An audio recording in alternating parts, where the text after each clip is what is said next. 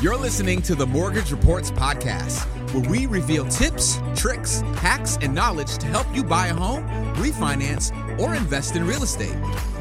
So, most consumers that are out there in the marketplace, either shopping for a home or casually looking, they associate higher rates with a bad market and lower mortgage rates with a really good or a hot market. And it's easy to see on the surface why that's an easy sell. And just because of all the positivity that comes around it and all the activity and the bandwagoning. So you can see why a lot of people will think that a low rate environment is actually really healthy and hot and fun housing market. But it actually leads to way more participants that are in the market. And the higher rate market can actually tend to do the opposite. It's good to be back with you guys here on the Mortgage Reports podcast. My name is Arjun Dhingra. I am a 22 year mortgage advisor who is a big advocate for the consumer and financial literacy. And today we're going to talk about why higher mortgage rates are actually a great thing for the market. Now, quick disclaimer here I never advocate that every single person out there should buy a home or that you are somehow lesser than or not as cool if you don't own a home.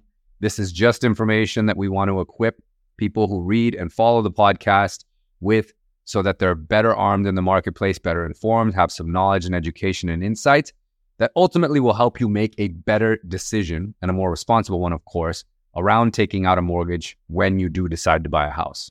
So, first, let's just make sure that everybody doesn't have short term memory loss and take this back about 12 months or so into the market that we had, which was low rates, historically low interest rates, actually, for that matter. And that was all the craze in the media. Historically low rates, you're missing the boat. Many of us had friends and family members lock in really low rates and get into the market. And others may have really kind of felt left behind or that they missed out. But what else actually came with that market? For starters, when you have lower rates, you have way more participants in the market, more buyers. More buyers then lead to more bidding wars because more people are interested in homes. Homes would ultimately fly off the shelves after open houses that had lines around the block. And then hours later, the home is sold for not just the asking price, but sometimes tens of thousands or hundreds of thousands, depending on what market you're in, over the actual list price. This went on for so long that it was kind of considered the norm and that people needed to be prepared to do just that if you really do want a home. But really, what was leading to all that? You just have an inordinate amount of buyers by way of low rates, which means that you have more participants in the market and really, really low, historically low inventory. And whenever you've got that imbalance of supply and demand, you're going to have those bidding wars. You're going to have prices and appreciation rates continue to go up, and there ultimately isn't going to be a market crash. So now let's fast forward to the current market that we're in, 12 months later, and look back on kind of what we've been seeing over this last year. Yes, mortgage rates spiked. In fact, they spiked at a faster pace or clip than they ever have in housing history. This happened because the Fed took out very, very aggressive measures to raise their key interest rates to fight inflation. And mortgage rates and inflation, as we've discussed many times on this podcast, they trend the exact same direction. So as inflation gets hot, so do mortgage rates. But as inflation cools, which it's already starting to, mortgage rates will trend lower as well. But what's really interesting to see, and in the 22 years that I've been in this space, I've seen better deals for buyers come across my desk in the last 12 months than I've witnessed at any other time in my career. And it's because of the higher rates. Now, I know that might sound crazy, but let me add on to that for you here. Because higher rates mean what? They mean fewer buyers because some people who are speculative buyers or fair weather buyers end up exiting the market. Others, sadly, may just get priced out from an affordability standpoint or they just get spooked by all the negativity in the media. But for those that have stayed locked in over the last 12 months or so, they've been able to strike a much, much better deal than, say, buyers were able to when we had historically low mortgage rates. So, first things first, less competition, which means less bidding wars. And when we have less bidding wars, we get a little bit more reasonable interaction or negotiation, which was also a word that was unheard of 12 months ago, but negotiations and back and forth with the sellers. So sellers and buyers were having to sit at the table to actually talk through a deal and make sure that it was good for both sides. Whereas back in that unhealthy market that we had over a year ago, sellers weren't even in the room. They just left the table and said, Bring me your highest and best offer. And whatever is the most obnoxious is what we're going to take. So this current market has really brought about opportunity. It has brought so much of that on, in fact, that buyers, again, have been able to get much, much better deals in this current cycle than they ever have in any cycle that I've been witness to. Closing cost credits for starters. Being able to sit down with a seller and negotiate some credits to help you offset all of your transaction fees, huge, huge win for buyers.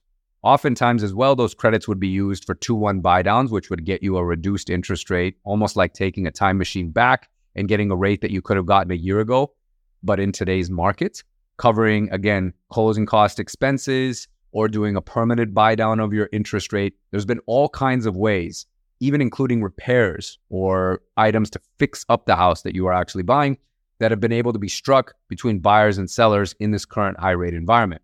So when you take that opportunity of being able to negotiate better price points and not be engaged into a bidding war and possibly being able to take out money for some repairs or work some back and forth creatively with the seller, even buy down your interest rate, you're seeing there that you're actually coming out ahead because nobody ever keeps an interest rate forever. Our parents' generation maybe did, but people in today's market and over these last several years have refinanced or restructured their debt every three to five years and most people actually don't stay in a home for longer than five years. So when you think about that kind of turnover, the interest rate that you get today really doesn't matter. What the focus should be on and what it has been on for those people that have really struck a good deal and come out a winner in the market over the last 12 months is focusing on the opportunity, focusing on the more affordable payment, focusing on the actual house itself and getting the property that you want, as opposed to just having to settle for whatever's out there because you might miss your chance again in the next bidding war. So, although higher rates can have a little bit of a negative stigma, and yes, they do impact affordability. And so, you need to sit down creatively with a mortgage specialist and look at the entire picture and see what is the optimal price point given the current rate environment.